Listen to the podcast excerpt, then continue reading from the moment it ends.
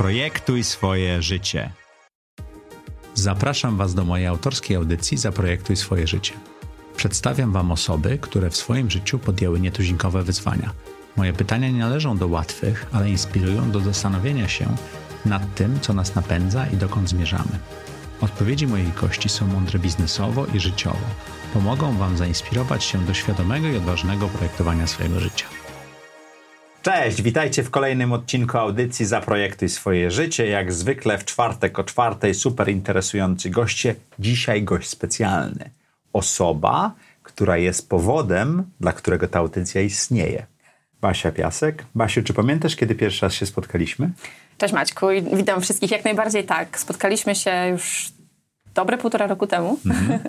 po raz pierwszy, kiedy rozmawialiśmy właśnie o tym, co się dzieje u mnie, co się dzieje u ciebie, mieliśmy okazję się poznać. Jak najbardziej pamiętam to. Na Molo w Sopocie, tak. czy przy Molo w Sopocie. Tak. tak. I powiedziałeś wtedy taki, taki tekst, który ja musiałem nawet wygooglować, tak, że mogę coś takiego zrobić, bo mam wysoki... Wysoki social proof. Tak, ja musiałem sprawdzić, co to znaczy mieć wysoki social proof, tak? Dowód, tak. Silny dowód społeczny całej swojej historii. Tak, więc mm. trochę to tak działa. I od tej pory bardzo długo kminiłem, aż, aż dotarłem do tego miejsca. Bardzo dziękuję, że zgodziłaś się przyjechać i być z nami. Ty nagrywasz bardzo dużo, więc to powinno być dla ciebie naturalne. Ja się dopiero uczę, ale mam nadzieję, że z miarę. Mam bardzo ważne pytanie dla ciebie. Słucham. Jak wyglądało do tej pory projektowanie twojego życia? Droga z dużą ilością zakrętów, zmian. Faktycznie ja na samym początku, bo dzisiaj już jestem między 30 a 40 powiedzmy, tak mniej więcej w połowie. Natomiast faktycznie jak byłam jeszcze na poziomie studiów, przechodząc przez całą ścieżkę, to jeszcze do liceum miałam taki kierunek, że myślałam, że chcę być dyrektorem finansowym, chcę się rozwijać w dużej korporacji. Miałam zupełnie inną głowę, ponieważ faktycznie wywodzę się z takiego środowiska, że moi rodzice są nauczycielami, nigdy nie prowadzili swojego własnego biznesu i trochę inaczej oni też mnie ukierunkowywali, a nie nie spotkałam na swojej drodze osoby, która pomogła mi zmienić tą ścieżkę do czasu studiów. W czasie studiów spotkałam e, różnych ludzi przez różne szkolenia, na które jeździłam, zaczęłam czytać inne książki, zaczynałam, zaczynałam czytać książki o tej drugiej stronie, czyli tej stronie przedsiębiorczej i takiej budowanie swojej własnej niezależności finansowej. I to był moment, w którym zakiełkowało mi w głowie, że ja chcę coś innego, tak? Że nie chcę długoterminowo pracować dla kogoś i docelowo chciałabym mieć swoją własną firmę. Faktycznie przez 10 lat, już w czasie studiów zaczęłam pracować, przez 10 lat miałam jeden przerywnik, gdzie założyłam firmę, gdzie to była jedna wielka porażka, nawet nie firmę, tylko współpracy z kimś, to trochę nie był dobry kierunek i wróciłam do korporacji, ale przez 10 lat trochę poskakałam po różnych firmach, dużo się nauczyłam, bo to były różne Takie działy, krótkie różne miałaś branże. tam rok, półtorej zazwyczaj, tak? tak? dosyć krótko, bo ja należę do takich ludzi, którzy może nie tyle, że się szybko nudzą, ale jeżeli czuję, że się nie rozwijam, to muszę coś zmienić. E, A więc... to ty zmieniałaś tę pracę? Tak, ja zmieniałam tę pracę. I to było razem. w finansach? Oj, to było w finansach, w sprzedaży, w zarządzaniu projektami IT. Dotykałam też trochę logistyki. Dotykałam praktycznie wszystkich możliwych obszarów e, no, w biznesie. W BMW, w RWF, w Procter ówczesne, w P&G, w Orange'u. W Empiku. tak. Taki, taki bardzo duży miszmasz. miszmasz, nie? Tak, duży miszmasz i większość ludzi jak patrzy na moje CV albo jak w ogóle zmieniałam pracę, to się dziwili, jak ja to robię.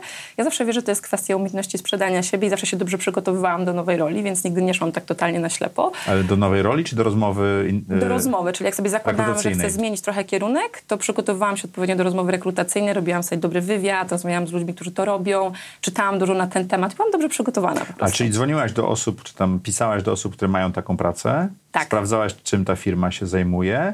Firma to jest jedno, druga rzecz to jest rola. Ponieważ jeżeli okay. na przykład szłam do zarządzania projektami IT, to miałam w swoim środowisku też gdzieś znajomych, którzy siedzieli w ogóle w tym środowisku, więc się Ale nie miałaś takiego doświadczenia w ogóle. Tak, ale nie miałam takiego doświadczenia, więc y, wyciągnęłam ich na kawę, wypytałam, dowiedziałam się, czego się muszę douczyć, w jaki sposób się muszę do tego przygotować, żebym była wartościowym materiałem na to, żeby... To sobie, w praktyce jak to wyglądało? Czyli składałaś aplikację na Pracuju, czy tam gdziekolwiek tak. wtedy się to robiło i miałaś mieć rozmowę za tydzień czy za dwa i co, poświęcałaś ten tydzień na to, żeby taką wiedzę zdobyć? Tak, tydzień albo, albo kilka tygodni nawet czasami. Mhm. Natomiast też to, co było istotne, to e, w momencie, kiedy przygotowywałam CV, to byłam na tyle kreatywna, że patrzyłam, jak ja tą moją rolę, którą wcześniej robiłam, mogę pokazać z perspektywy tego, żeby to było to, co ci ludzie będą szukali. Czyli za każdym razem miałaś inne CV do każdej znaczy one roli. były te same prace, te same role, Tylko ale opis opisy. był taki, który był, pokazywał mnie z tej strony, której e, ludzie będą szukali. Więc byłam dosyć kreatywna pod tym kątem, to trzeba przyznać. W sumie nigdy tego nie mówiłam, ale tak. Okej, okay. mieliśmy takiego gościa, który opowiadał, że w ogóle fejkowe CV wysyłał Nie, to na fej, początku. fejkowego ja nie wysyłałam. Rozumiem. Czyli to był cały proces przygotowywania się. I jak wybierałaś sobie firmę i rolę, to zawsze dostawałaś tą pracę, czy zdarzało ci się nie być w stanie? Rolę, którą sobie obrałam, że chcę na nią zmienić, to zawsze na nią zmieniałam. Ale niekoniecznie w, tej pierwszej, firmie- w pierwszej firmie, tak. do której poszłaś, tak? Tak, dużo rozmów. Po prostu ja byłam zawsze nastawiona, A że... skąd były te pomysły na te role? Czytając książki, które czytam, wiedziałam, że muszę się dużo nauczyć. E, Na przykład jak szłam do sprzedaży, to jest w ogóle ciekawa zmiana, bo byłam w Procter Gamble. W finansach. Nie, tam byłam w zarządzaniu projektami IT, byłam w takiej komórce, komórce Global Business Services i przez dwa lata z hakiem byłam w, właśnie w zarządzaniu projektami IT, różnymi projektami zarządzałam i postanowiłam, że chcę zmienić na sprzedaż, ponieważ w tych wszystkich książkach, które czytałam, było, że musisz mieć kompetencje sprzedażowe, więc oprócz tego, że chodziłam dużo na różne szkolenia, sama się uczyłam, to wiedziałam, że hands-on, czyli jakby w ćwiczeniu chciałabym tego faktycznie spróbować. No i nawet nie spróbować, ale się sprawdzić. I w momencie, kiedy chciałam to zmienić na sprzedaż, to nikt mnie nie mógł zrozumieć w firmie, o co mi chodzi, dlaczego jak z tak prestiżowego stanowiska w zarządzaniu IT chcę sprzedaż. zmieniać na sprzedaż. Przecież sprzedaż jest taka low level, taka niska, gorsza i każdy się pukał w głowę, o co chodzi. Tak, dokładnie. Natomiast i na początku były osoby, które mi mówiły, że no, jakby trochę mi stawały, że tak powiem, na drodze, żebym nie przeszła, bo też było bardzo Ale ważne. wewnątrz firmy Wewnątrz firmy, tak. No ponieważ ja miałam dosyć wyszo- wysokie oceny. Ja zawsze jak pracowałam dla kogoś, to ja nigdy tego nie traktowałam, że ja pracuję dla kogoś, tylko zawsze robiłam tak, jakbym robiła to dla siebie samej. Okej. Czyli byłam 100% zaangażowana, e, zawsze byłam zorientowana na cel, dowiezienie czegoś i zawsze patrzyłam biznesowo, czyli jak widziałam, że coś jest bez sensu, to też podnosiłam te kwestie. Gdzie na przykład od em, mojego menedżera, z którym, mojego pierwszego menedżera w Procter Gamble, pamiętam jak na, to były takie grady menedżerskie, czyli poziomy, które się przechodziło. Jak przeszłam na kolejny poziom i przeszłam z pewną kwestią w pewnym projekcie, on powiedział, że przychodzę tak jakbym była już na kolejnym gradzie tak naprawdę w, niż na tym niższym, dlatego że dla mnie to było logiczne biznesowo, że pewne rzeczy nie mają sensu, tak? Więc faktycznie idąc tą ścieżką, a że też w tej firmie jest, są zasady, że dobrze jest mieć tą proporcję 50% kobiet, 50% męż, mężczyzn, osoby, które mają wyższe nie wyższe stanowiska, tylko wyższą ocenę tak naprawdę swojej e, roli, no to dobrze jest ich zachować po prostu w organizacji. A to była trochę tak jakby odrębna organizacja od sprzedaży ty wewnątrz całej grupy. No ja wychodziłam na zewnątrz, więc wiadomo, że to Niszczyłaś leżało... parytet. Tak, e, więc osobom też zależało, by już jakiś plan w związku ze mną mieli, żebym została. Natomiast ja mam taką zasadę, że jeśli nie drzwiami, to oknami, jeśli nie oknem, to jeszcze inną drogę znajdę. I faktycznie to jest takie moje motto życiowe. Ale praca w sprzedaży w P&G jest trudna. Mi się wydawała bardzo prosta. Ale to jeździłaś od sklepu do sklepu? To na tym E, to Byłam na to gotowa, bo faktycznie tam jest taka zasada, że Tak zaczynasz. zaczynasz od, od, nieważne gdzie już jesteś w organizacji, jeśli zmieniasz rolę, to znowu zaczynasz od początku, czyli masz tam ten wyższy grade, ale mu- musisz mieć taką, taki Doświadczenie szybszy... zebrać. Tak, zebrać doświadczenie powiedzmy w polu i tam faktycznie sprzedaży musiało być w polu, więc dostałam opcję wyjazdu do Trójmiasta, albo ile dobrze pamiętam, to był Białystok, no to decyzja była prosta. Pojechałam Byłaś do w Białymstoku? nie, no. może. Więc pojechałam do Trójmiasta i faktycznie, ja nie wiem, miałam wrażenie, że w ciągu tam dwóch tygodni dla mnie to wszystko było jasne i prosto do zrobienia. Nie było dla mnie trudne, żeby to zrozumieć. Nie było to super fajne, typu siedzenie przy komputerze, bo trzeba było jeździć do tych sklepów, sprawdzać półki. Z, Rozmawiać z panią Tak, e, rozma- kierownik, tak? Tak, gdzie często poziom, że tak powiem, trochę był no, I ona nie miała czasu, nie miała Tak. ochoty, nie miała skillsetu, żeby ci powiedzieć nie. Mm, tak, no były różne ciekawe rozmowy. Do dziś pamiętam jedną rozmowę, gdzie przyszła mi pani taką taktykę negocjacyjną, to się śmiałam strasznie z tego, za- zaprezentowała. Przyszła z takim stosem papierów do pokoju, rzuciła te papiery i mówię, no to słucham i zaczęła je przeglądać, tak jakby była totalnie nieważna. Powiedziałam, no jak tak mamy rozmawiać, to ja za pięć minut wychodzę. No i popatrzyła się, popatrzyła, 30 sekund trwało, odsunęła, no mówię, dobrze, to porozmawiajmy. To był tego, tego, tego, tego typu poziom rozmowy. Oczywiście nie z każdym, bo wszystko zależy od osoby, no ale było to, można powiedzieć, pierwszy krok był trochę krokiem wstecz, żeby potem pójść do, krok do przodu, tak? Natomiast mi Często to... robiłaś takie kroki wstecz, żeby pójść do przodu w swoim E, projekcie życiowym? Tak, Okej, to tak. wrócimy do tego. No i jak to było w tej sprzedaży? No i w, w tej sprzedaży faktycznie to, to jest o tyle ciekawe, że mi się połączyły różne ścieżki życiowe, Mhm. nie tylko biznesowe, ponieważ ja w Trójmieście spotkałam mojego męża, z którym obecnie prowadzę firmę. Ale po- wtedy jeszcze nie był mężem. Nie, jeszcze nie był mężem, ale to było tak, że na dwa tygodnie przed przeprowadzką spotkałam go na szkoleniu, które gdzieś tam sobie prywatnie wykupiłam. I mm, jak umówiliśmy się, że jak przyjadę do tego Trójmiasta, bo już wiedziałam, że się będę przeprowadzała, to że się odezwa, ja nikogo nie znałam w Trójmieście, że jestem bardzo taka społeczna, więc lubię ludzi. A więc oczywiście pierwszą rzecz, którą zrobiłam po godzinie od przyjazdu, to podniosłam telefon i zadzwoniłam do niego. Tak? Po godzinie od przyjazdu do Trójmiasta, okej. Tak, no i to była sobota, na niedzielę się umówiliśmy, co prawda mieliśmy się w sobotę spotkać, ale okazało się, że nie może przyjechać i odwołał to bardzo późno, co, mnie, co mi się nie spodobało, ale spotkałam się z z nim w niedzielę. No i w niedzielę już jak się spotkaliśmy, to po tygodniu w ogóle mieszkaliśmy razem, to bardzo szybko się potoczyło, bo myśmy po prostu takie pełne synchron, synchron na każdym poziomie Okej. i każdej płaszczyźnie. No i razem biznes teraz prowadzicie. Tak, i razem biznes prowadzimy i w sumie po niespełna dwóch miesiącach, e, czy tam dwóch z hakiem, ale dobrze pamiętam, ja już wiedziałam, że po prostu będę chciała odejść z firmy e, i że chcę z nim budować firmę jego. On mnie przed tym mówi, nie, zostań jeszcze na spokojnie, nie rób jakichś takich szybkich decyzji. Ja lubię podejmować szybkie decyzje w życiu i uważam, że one są dobre i nawet jak one były złe, robię szybką korektę po prostu, tak? Mhm. Ale nie będę odwlekała decyzji, nie znoszę prokrastynacji. Tylko odciąg- odciągania Czyli rzeczy. zmiana pracy tak naprawdę zmieniła twoje życie, bo poznałaś partnera życiowego, zmieniłaś Tak. miasto, Tak. bo ty jesteś oryginalnie z... Spod Warszawy, z Otwocka. Okej. Więc e, faktycznie jak, jak tam się przeprowadziłam, a ja zawsze chciałam, mówię, z powrotem mieć swoją firmę i non-stop szukałam, a oni byli, mm, czy Piotrek ze swoim bratem Markiem na takim etapie początkowym kolejnej firmy, bo oni praktycznie całe swoje życie byli przedsiębiorcami, tylko w zupełnie jaką innych firmę branżach. wtedy robili? To było rozpoczynanie naszego, naszego, naszej dużej porażki tak naprawdę dwuletniej. E, to był taki marketplace dla małych i średnich przedsiębiorców, który był związany z lojalnością i dawaniem różnych gadżetów. Odeszłaś z korporacji do projektu, który dwa lata później został pogrzebany. Tak. Tak, i to była droga pod górkę cały czas przez Czy to są lata. te kroki wstecz, które robisz, zanim pójdziesz do Tak, przodu? tak, tak. No, bo i też zaczynałeś na początku w nowej firmie, tak?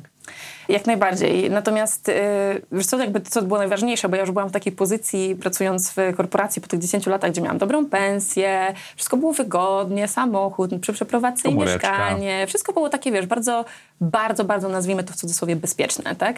Natomiast w momencie, kiedy odeszłam na swoje, no to to też jest po pierwsze duże ryzyko, po drugie firma jeszcze nie miała, e, nawet nie była na break-even i w sumie przez te dwa lata nie, nie doszło do tego, czyli do progu rentowności. No to było takie szarpanie się z cashflow przez te dwa lata, e, czyli z płynnością e, tego Firmowym czy przedsięwzięcia. osobistym? Firmowym. No jak miałam jakiś bufor, ponieważ jestem typem oszczędnym, lubię zawsze jak jest- są jakieś pieniądze na koncie, nie lubię, nie jestem takim typem spendera, że wszystko wydaję. Lubię raczej oszczędzać, co też widać w momencie, kiedy prowadzę firmę. E, I też się będę już musiałam nauczyć po prostu prowadząc firmę, żeby wydać po prostu dobrze, żeby zarobić.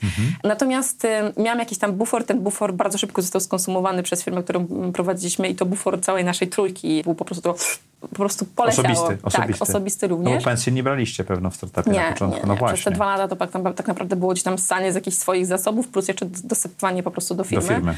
Chłopaki gdzieś tam z wcześniejszej sprzedaży, wcześniej fir- wcześniejszej firmy też mieli spore zasoby, żeby móc zainwestować, ale one bardzo szybko poszły. I faktycznie ja powiem Ci, że to, to jest ciekawy taki psychologiczny aspekt, bo przechodząc na swoje, to czego się najbardziej bałam, ze względu na to, że lubię, jak jest tak bezpiecznie nazwijmy, to najbardziej się bałam właśnie utraty płynności, do czego doprowadziliśmy de facto przez, e, przez te dwa lata. Tak? Jak Więc- sobie poradziłaś z tym strachem? No ten strach zapukał pewnego dnia Tak. drzwi. I Tak. coś się wtedy stało? Wiesz co, ja myślę, że ten strach, jak mamy go z tyłu głowy i mimo, że nam się wydaje, że go już nie mamy, to on w pewnym momencie przychodzi właśnie dlatego, że No, cały czas nie- jest nie z było tyłu głowy. To była sytuacja właśnie po dwóch latach, gdzie mieliśmy tam zdobyć finansowanie, już tak bez wchodzenia w większe szczegóły całej tej sytuacji. Był dzień, gdzie po spotkaniu po prostu wiedzieliśmy, że to się nie wydarzy. I były trzy tygodnie, gdzie za trzy tygodnie wiedzieliśmy, że musimy wypłacić pensję, gdzie nie mamy na to już kasy. nie ma kasy na- Już nie ma na to kasy, byliśmy przeciągnięci o trzy miesiące niż termin, który sobie zakładaliśmy początkowo po pierwszym podpisaniu dokumentów. I, i to była sytuacja no, bardzo stresowa, nie ma co tego ukrywać. To było bardzo stresujące ze spotkania, jak wyszliśmy w trójkę. To Z inwestorem? tak, to do dziś pamiętam, że cała droga do samochodu, windą najpierw w dół, potem do tego Cisza? samochodu, bo to po prostu cisza, nikt się nie odzywał. Każdy trawił tą informację i po prostu trylion myśli oni w wam powiedzieli, że nie. Znaczy, nie, nie dosłownie, ale to jakby to było Powiedzieli, jasne. że nie. To było jasne, po prostu, że to się nie wydarzy. Tylko weszliśmy do tego samochodu i powiedzieliśmy, no dobra, to jedziemy coś zjeść. To był taki jedziemy coś zjeść. I nikt dalej nic nie Yy, mówił? W samochodzie już zaczęliśmy gdzieś tam rozmawiać, ale siedliśmy w restauracji w trójkę, dziś pamiętam miejsce, bo to było tak silne emocjonalnie, wiesz, że pamiętasz Mhm. cały ten obraz. Siedliśmy i zaczęliśmy po prostu powiedzieć, jakie mamy opcje, co możemy zrobić, żeby wygenerować szybko gotówkę, bo to był pierwszy cel, który musieliśmy zrealizować, żeby Pensje. przetrwać, tak, pensje, koszty, no i własne też jakieś e, koszty życia, gdzie też jakby, wiesz, standard życia na początku był mocno obcięty w stosunku do tego, jak funkcjonowałam jeszcze pracując Mhm. w firmach. I to był moment, w którym wylistowaliśmy, pamiętam, tam było kilka propozycji, które wylistowaliśmy, co możemy zrobić. I co jest ciekawe, że tak naprawdę na tej porażce zbudowaliśmy sukces, bo wtedy powstał Wolf Summit. Czyli na, Em, na tym obiedzie powstał Wolf Summit? tak, powstał Wolf Summit, powstał Sea Bloggers, bo my robiliśmy te, czy Wolf Summit jeszcze nie robiliśmy, ale Sea Bloggers robiliśmy w takiej bardzo, bardzo malutkiej formie typu 150 osób po to, żeby promować ten nasz co pierwszy to jest biznes. Sea Bloggers? Bo nie wszyscy Tak, nasi mówię. słuchacze i widzowie mogą wiedzieć. I co to jest Wolf Summit? Sea Bloggers to jest festiwal dla twórców internetowych, powiem po polsku, twórców internetowych, czyli youtuberów, vlogerów, blogerów. A to ja mogę tam wystąpić? Tak. Jestem twórcą. E, więc e, jest to po prostu miejsce, w którym uczymy w jaki sposób rozwijać swoje kanały, jakie są dobre Okej. praktyki. E, no i też markom pomagamy po prostu wygenerować na, na podstawie tego festiwalu e, zasięgi w internecie, czyli bardziej pod kątem marketingowym. Tak? A Bo Wolf to, Summit to? A Wolf Summit jest to miejsce, gdzie pomagamy łączyć się środowisku bardziej takiemu B2B, czyli biznesowemu, startupy technologiczne, inwestorzy, korporacje czy mniejsze firmy, które zainteresowane są nową technologią. To są konferencje, szkolenia, tego typu biznes, prawda? Tak, Czyli tak. siedzicie na, tej, na tym obiedzie. W którym miejscu? E, Wapiano naprzeciwko Mariotu. Wapiano naprzeciwko Mariotu. W Warszawie. W Warszawie, w Warszawie, Okej. tak. Mhm. Siedzicie w Warszawie, dowiedzieliście się, że nic z tego, macie za trzy tygodnie pensję. I co się dzieje? My jako startup to, z czym mieliśmy problem i bardzo szybko ten network zbudowaliśmy jakby inwestorski po znajomościach, bo ja po prostu idę od osoby do osoby, do osoby, do osoby. Uważam, że bardzo ważne jest po prostu budować cały czas swój network e, biznesowy. Jak zbudowaliśmy po prostu tą sieć kontaktów, stwierdziliśmy, kurczę, nie tylko my mamy, mieliśmy z tym problem, musieliśmy na to powalczyć, to trwało ileś miesięcy, ale inni ludzie na rynku też mają z tym problem i w ten sposób powstał Żeby poznać fundusze inwestorów. tak, tak. I dlatego World Summit po prostu był stricte zaprojektowany po to, żeby meczować, czyli łączyć ze sobą ludzi. Nie tylko wykłady, ale łączenie ze sobą ludzi. I dlatego też stwierdziliśmy, to był nasz problem, zrobimy to dla tego środowiska, w którym wyszliśmy od swojego problemu. A Sea Bloggers tak naprawdę to było miejsce, w którym robiliśmy to totalnie jakby na tym nie zarabiając po to, żeby promować tą wcześniejszą markę. I wtedy podjęliśmy decyzję, po prostu robimy to w sumie niedużym wysiłkiem, wychodzi nam na małą skalę, zróbmy to na większą skalę i zaróbmy na tym. Tak, więc jakby to była ta decyzja też w tym momencie. Totalny pivot w firmie. Totalny, totalny. I jakby to, co musieliśmy zrobić następnego dnia, no to było chyba najsmutniejsze w, tym, w tej całej sytuacji, no bo mieliśmy część ludzi, których wiedzieliśmy, że nie możemy zostawić, bo w tym nowym modelu po prostu Nie pasują. nie pasują i są to bardzo duże koszty, których e, nie możemy dalej po prostu trzymać. Więc na początku ogłosiliśmy w firmie, co się będzie działo, potem każda osoba po kolei wchodziła, no i ponad połowę zespołu, a wtedy było nas około 20 osób, musieliśmy po prostu pożegnać, a utrzymać kolejną połowę zespołu. A tak? starczyło wam na pensję do tych ludzi? Na koniec miesiąca tak. Okej. Tak. Powiem Ci, że A z czego wygenerowaliście pieniądze, skoro nie było pieniędzy? ze sponsoringów i sprzedaży, bo w ciągu dwóch miesięcy zorganizowaliśmy pierwszego Wolf Summita. A, czyli jak tylko podjęliście decyzję, zaczęliście szukać Tak. bardzo sponsorów. Szybko, bardzo szybko zaczęliśmy sprzedawać. Takie Wygenerowaliśmy, agresywne bardzo. W zależności jak na to spojrzeć. Czy E, agresywne w pozytywnym znaczeniu tego słowa, że po prostu robimy, tak? Zdeterminowane, o tak bym powiedziała. Takie piękne słowo. To takie zdeterminowane bardzo. Tak. Powiem ci, że ja wtedy ruszyłam, dla mnie w ogóle wtedy nie było czegoś takiego, że coś jest głupio zrobić, że coś nie wypada. Po prostu A to jest kiedykolwiek dla ciebie jest... e, Raczej nie. No właśnie, Raczej nie. chciałem- Nawet tak wewnętrznie mam ty jesteś poczucie... taka bardzo bezpośrednia. Tak, tak. Jestem bardzo bezpośrednia. Niektórym ludziom to może przeszkadzać. E, Niektórzy to lubią, więc to wszystko jest kwestia osobowości. Zdaję sobie sprawę ze swoich silnych i mocnych stron i wiem, że wiem, gdzie muszę, jak odpala mi się coś, co może nie jest dobre dla osób, które są inne niż ja, gdzie muszę się gdzieś tam powstrzymać albo przefiltrować po prostu to, w jaki sposób funkcjonuje. Więc przez lata się tego nauczyłam i dalej się tego uczę, bo to uważam, że to jest przez całe życie. Dobrze, to zanim odpalimy Wolf Mhm. Summit, chciałem ci zadać jedną rzecz. 10 lat w korporacji, Tak, to było 6 czy 7 firm, jeżeli dobrze pamiętam. tak. Co ci to dało? Dużo wiedzy. Też bardzo dużo wiedzy pod kątem A, zrozumienia, jak funkcjonują tego typu firmy, żeby do nich sprzedawać. To, Mhm. to jest bardzo wartościowe. Druga rzecz to jest to, w jaki sposób e, poszczególne działy funkcjonują, czego potrzebują, jakie Bo są ich cele. Tak, dokładnie. Więc pod kątem sprzedażowym super taki wewnętrzny no, insight, czyli takie, takie zrozumienie po prostu tego środowiska.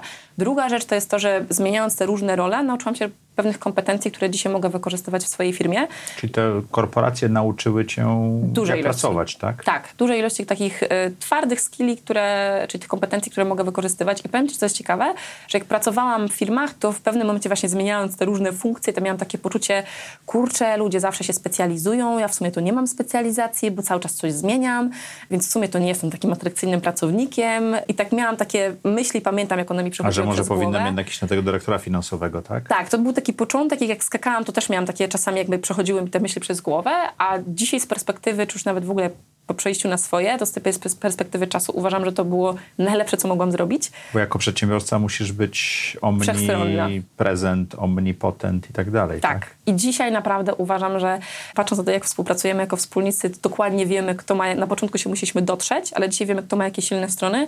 I zazwyczaj ja jestem taką osobą, która po prostu bierze wszystko w garść, układa wszystkie rzeczy. Co Operacyjnie? jak, tak, operacyjnie, co jak powinno być. Biorę też pod siebie sprzedaż, ponieważ sprzedaż wymaga w dobrym tego słowa znaczeniu twardej ręki, ja uważam. To jest mój punkt widzenia. Nie Mhm. każdy tak naprawdę się musi z tym zgadzać, bo oczywiście każdy może mieć inne podejście. Natomiast e, sprzedaż, ułożenie całych operacji, bo lubię, jak jest wszystko poukładane, też jest u mnie. No i kwestia jakby takiego zarządzania cashflowem wewnętrznym też jest po mojej stronie. Tutaj w kwestiach finansowych zazwyczaj mam jeszcze mojego Piotrka. On trochę pod masz kątem. operacje, finanse i sprzedaż. Tak, i oczywiście jest Co pozostaje panom? Oj, dużo, dużo pozostaje. Okej. Piotrek to jest przede wszystkim strategia i taka bardzo dobra, wnikliwa analiza rynku. On jest naprawdę w tym bardzo mocny. To On wie, Em, gdzie pójść, tak? Tak, i naprawdę, mimo że ja mam dużo aspektu analitycznego, to on widzi 100 razy więcej niż ja, po prostu jak coś przeanalizuje. Oprócz tego mm, Marek to jest marketing, naprawdę on się po prostu z tym urodził. Uważam, że całe życie się powinien tym zajmować, dopiero x lat się tym zajmuje, ale po prostu bardzo naturalnie pewne rzeczy mu przechodzą. Digitalowy w większości. Tak, tak, głównie digitalowy.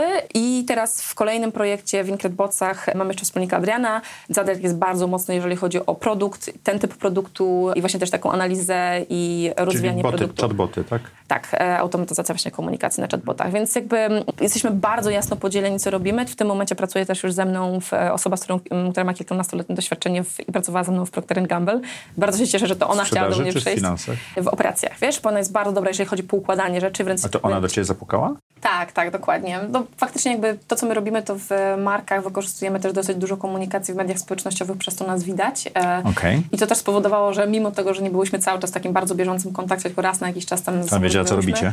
Wiedziała, co robimy, podobało jej się to i chciała po prostu zmienić z dużej korporacji na mniejszą firmę, gdzie rzeczy się dzieją szybciej, ma większy wpływ i gdzie faktycznie ta dynamika jest dużo większa i nie ma takiej dużej ilości polityki, tak jak w korporacjach. Czyli korporacje nauczyły cię podstaw, dały ci ciekawych ludzi, którzy za tobą podążają. Kryzys dał ci pomysł na biznes. Tak. I co się stało z tym pomysłem później?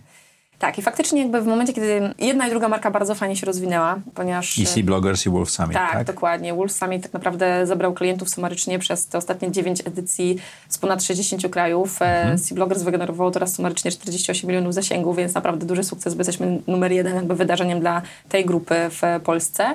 Więc obydwa wydarzenia się bardzo fajnie rozwijały, natomiast i rozwijają dalej, natomiast faktycznie my cały czas szukaliśmy czegoś więcej, bardziej pod tym kątem, bo na początku zapytałeś mnie o moją ścieżkę, tak? I ja docelowo wiem, że ja chcę mieć bardzo duży biznes, tak? Ja nie chcę mieć biznesu, Co to jest który bardzo duży biznes? który ma minimum wycenę na poziomie miliarda dolarów, nie polskich złotych, więc y, to Czyli jest... jednorożec. Tak, tak, dokładnie. Mhm. I e, I chcesz to bootstrapować? Bo wy bootstrapujecie swoje biznesy. Poza tym jednym przypadkiem, który nie wyszedł, to wszystko robicie za swoje pieniądze. Prawie, że tak, można Okej. powiedzieć, tak. to, co jest ciekawe, to powiem Ci, że to jest mega ciekawe dla mnie, jakby patrząc na to z perspektywy różnych światów, których dotknęliśmy, bo na pewnym etapie zbudowaliśmy też markę edukacyjną, która trochę przez przypadek wyszła. To był bardziej jakby pociągnął nas w tym kierunku nasz wspólnik Marek, e, mój szwagier i faktycznie ta marka nam pozwoliła jakby zacząć uczyć się od dużej ilości, bo my jesteśmy szaleni na punkcie nauki. Bardzo dużo kupujemy kursów, szkoleń e, od praktyków i inwestujemy bardzo dużo pieniędzy tak naprawdę w to i swojego czasu również. To jest, to jest nasz czas, czas zespołu i to też jest jedno z Czyli wymagań. bardziej kursy niż książki? I książki, i kursy. Książki Mhm. to już głównie teraz konsumuję w audiobookach jak jadę, bo nie za dużo mam czas, czasu na czytanie, tak jak kiedyś. E, natomiast mam dosyć dużą To ja biblioteczkę. polecam podcasty też, jak Tak, jeździsz. tak, tak. I również twoje. I w ogóle jakby to, co robisz, to uważam, że jest świetne pod kątem em, historii ludzi, bo powiem ci, że dla mnie biografie, historii ludzi najwięcej mnie uczą. Bo... One zawsze są trochę takie skrzywione, bo każdy o sobie będzie mówił lepiej niż ta rzeczywistość jest, Tak. ale Ale wiesz co, są też takie, patrząc na to, jak jest poprowadzona rozmowa, jak ktoś pokazuje na przykład ciężkie sytuacje, przez które przechodzisz budując firmę, to ja uważam, że one są mega potrzebne.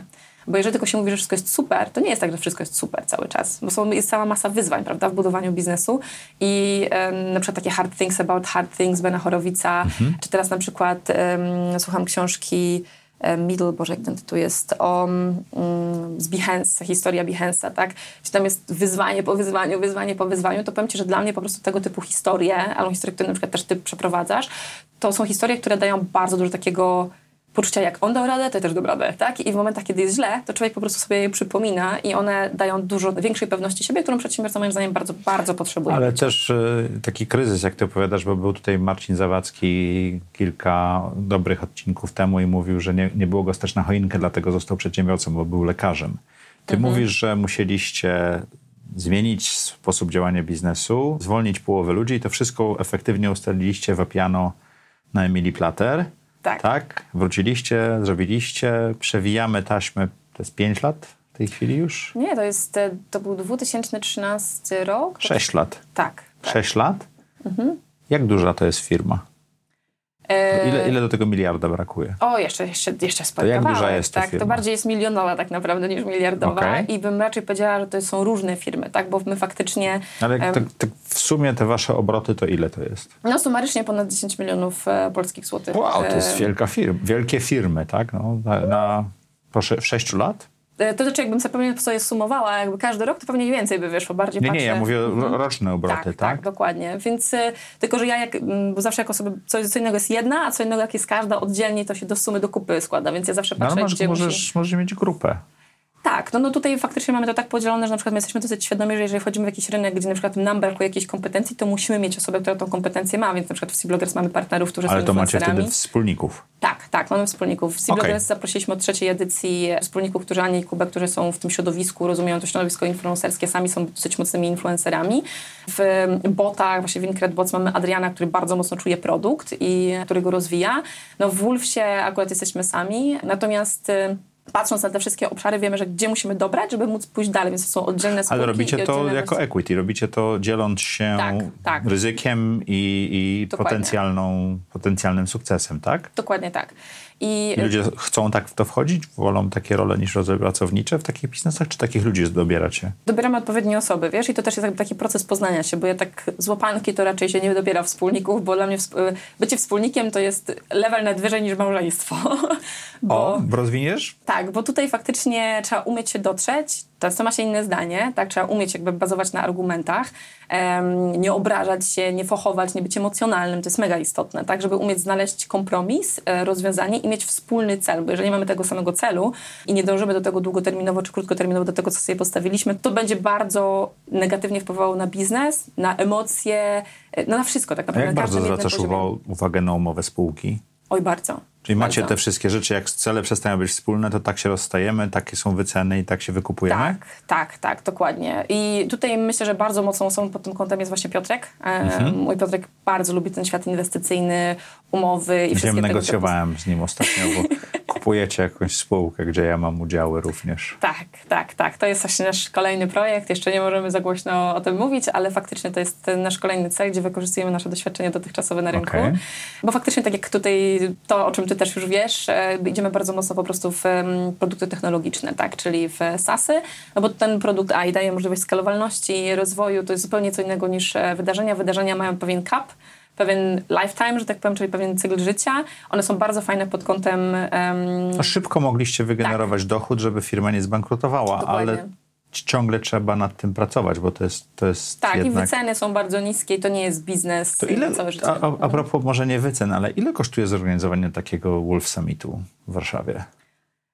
W zależności, czy liczymy tylko koszty produkcji, czy liczymy koszty produkcji plus zespół, no ale to jest kilkaset tysięcy. Kilkaset tysięcy. Ile czasu to zajmuje? Bo to jest dwa razy w roku, prawda? Tak, tak. No to na jedno takie wydarzenie to jest około pięciu miesięcy.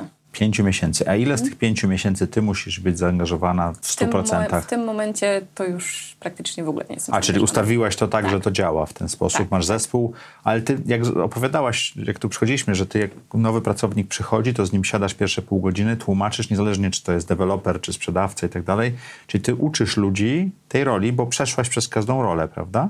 Prawie przez każdą, nie mogę dewelopera nauczyć. Przy- Ale przez każdą rolę w tych, co opisywałaś, tak? Generalnie to, nad czym zawsze pracuję, to moja rola się w każdej firmie zmienia z czasem, tak? Bo na przykład w Wolf Summicie na samym początku to, co robiłam, to zajmowałam się sprzedażą, ułożeniem struktury, ułożeniem logistyki, produkcji, bo miałam rolę i project managera i wszystkiego, co tylko możliwe, żeby to poukładać, ustandaryzować, sprocesować. Uwielbiam procesować rzeczy.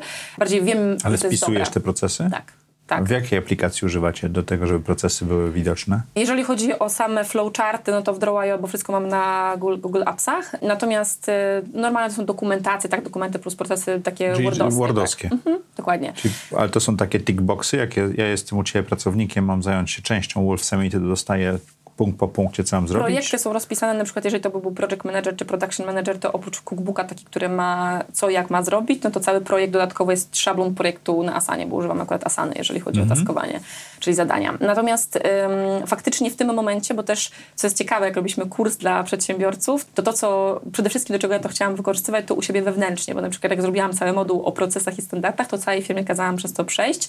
Był test, co czego się nauczyli i w tym momencie już cały zespół też potrafi, że tak powiem, procesować swoją pracę, tak? Bo wie, że to jest kolejny etap tak, tak naprawdę rozwiju, rozwinięcia No firmy. tak, bo mogę, mogę pójść na następne stanowisko, jeżeli przyjdzie osoba, która jest w stanie mnie zastąpić, I tak? szybsze jest wdrożenie, tak? Tak. I, I łatwiej nie trzeba na te same pytania non stop odpowiadać, bo osoba może wrócić do miejsca, gdzie sobie to przeczyta. E, oczywiście to nie jest tak, że te pytania w ogóle znikną, bo one będą, Nie, ale, tak? to, to, to, tak, jak z bota, tak jak z botami, to się po prostu robi mniejsza, Automatyzuje się więcej. auto, automatyzuje się, tak. Tak. piękne słowo, tak. Tak. I, I faktycznie powiem Ci, że jeżeli chodzi o na przykład Woolsa, no to, to to, co zrobiłam, to rozpędziłam, poukładałam i zaczęłam wychodzić w inne miejsca. Na przykład teraz moje skupienie jest na naszych, e, największe na, moich, na naszych spółkach sasowych, e, czy właśnie A jakie macie spółki sasowe? O jednej to o tej, co powiedziałeś, że w trakcie zakupu to jeszcze nie mogę mówić. Natomiast druga e, to jest właśnie Incredbots, to są chatboty, czyli automatyzacja komunikacji na Messengerze. Tutaj też mamy taki plan długoterminowy, jak, to, jak ten produkt się będzie rozwijał, ale naszym głównym celem jest A tak kto jest naprawdę... odbiorcą botowych czatów? To są duże korporacje, małe firmy? Przede wszystkim małe firmy, bo nam zależy na tym, żeby pomóc małym firmom generować w krótszym czasie i mniejszym efortem, mniejszym nakładem ich czasu i pracy wyższe wyniki z tego samego budżetu, który mają. Bo na przykład to jest, co jest ciekawe, to taki mały smaczek tylko tutaj podam, jak my robiliśmy na początku dla siebie tego typu kampanii, to zauważyliśmy, że z kampanii na przykład na e, chatbotach potrafimy mieć dziewięciokrotnie wyższe wyniki niż na przykład stosując mailing bo jest dużo większy response rate, czyli zaangażowanie ludzi, odpowiadanie. I faktycznie jak to zauważyliśmy, a my jakby naszą taką misją, myśląc na wszystkie rzeczy, które robimy i kolejne projekty, w które gdzieś tam długoterminowo będziemy wchodzić, no bo nie, nie wszystko naraz, czyli step by step, to faktycznie jest pomaganie po prostu małym przedsiębiorcom. Sami nimi jesteśmy i bardzo mocno czujemy tą grupę. Więc Incredibots pod tym kątem, ta druga firma, o której mówię, jeszcze tutaj nie będę wymieniała nazwy, po prostu konkretnej niszy przedsiębiorców będziemy pomagać również e, rozwijać ich biznesy e, poprzez SaaS i poprzez też wiedzę, e, którą skumulowaliśmy przez te kilka ostatnich lat. Ile startupów przewinęło się przez Wolf Summit? Tysiące Nie sumarycznie. liczyłaś tego? Zresztą musiałabym, Piotrek by to z głowy od razu powiedział, bo Mhm. Piotrek jest product ownerem, czyli taką osobą, która zarządzała tym produktem. Ostatnia edycja to chyba było 550, o ile dobrze pamiętam. Więc jak tak sobie policzy A te czy 9 liczycie, edycji... czy liczycie, ile z nich zyskało inwestorów? Jak, jaki success rate był tak, tych? Tak, tylko tych... że po jakimś czasie, tak? Bo jakby nie jesteś w stanie tego zmierzyć w ciągu pierwszego miesiąca, tylko w ciągu tam kilku miesięcy, bo zazwyczaj te rozmowy trwają. No ale w zależności od edycji, to co sprawdzaliśmy, no to faktycznie dosyć duży procent. Wiadomo, że część pada i tego się nie da uniknąć, a tak między kilkanaście, nawet w zależności od edycji do 30% byliśmy w stanie zmierzyć osób, które albo pozyskały fajnych klientów, albo zdobyły inwestycje. Więc całkiem ciekawe były te statystyki. Okej, ja, Mhm. ja mam nadzieję, że nasi słuchacze i widzowie wytrzymują tempo, które Zwalniam. nadajesz. Nie, nie musisz Zwalniam. zwalniać, bo ja mam teraz bardzo ważne pytanie, bo jesteś zawsze taka pełna energii. Mhm. Czy to jest postawa medialna, czy to jest twoje naturalny poziom Naturalnie. energii i prędkości? Naturalny poziom i powiem Ci, że on czasami może być przytłaczający dla ludzi. A skąd to się wzięło? To tak od E, dzieciństwa zawsze od było? dzieciństwa tak miałam, wiesz, od dzieciństwa tak miałam. Oczywiście to ma swoje plusy i minusy, e, bo czasami za szybko pewne decyzje podejmuję, ale tu jest moim bardzo fajnym balansem Bo Piotrek. możesz szybko też... A, bo Piotr jest... e, Tak, bo Piotrek jest taki, że on analizuje bardzo dużo, tak? Jesteśmy przeciwnościami, przez co się bardzo mocno uzupełniamy. A słuchacie się? Tak. To jest ciekawe, bo zazwyczaj ludzie nas pytają, mówię, jak sobie dajecie radę, że się nie kłócicie jako małżeństwo, jesteście we wszystkich biznesach razem. I powiem Ci, że tutaj akurat pomyślę, że najważniejsze było to, żeby twoje byśmy dosyć em, daleko w drodze swojej, jeżeli chodzi o taką inteligencję emocjonalną, e, żeby umieć się zderzyć e, bardzo merytorycznie na różnych płaszczyznach i my się w ogóle nie kłócimy. Mamy inne zdania, mamy argumenty. Ktoś może mieć gorszy dzień i mieć po prostu być naciśnieniowany z czymś, ale wtedy druga osoba jest dla niego buforem, bo wie, że musi wyjść po prostu, nie wchodzić w interakcję i w clash, tylko stanąć To z boku przyjąć. Przyjąć to, pomóc pytaniami, przejść przez ten proces. E, Mój Piotrek też jest po psychologii, więc to jest bardzo fajne, bo dużo więcej rozumie. Przepraszam, macie taką leżankę, gdzie tam przeprowadzicie rozmowę?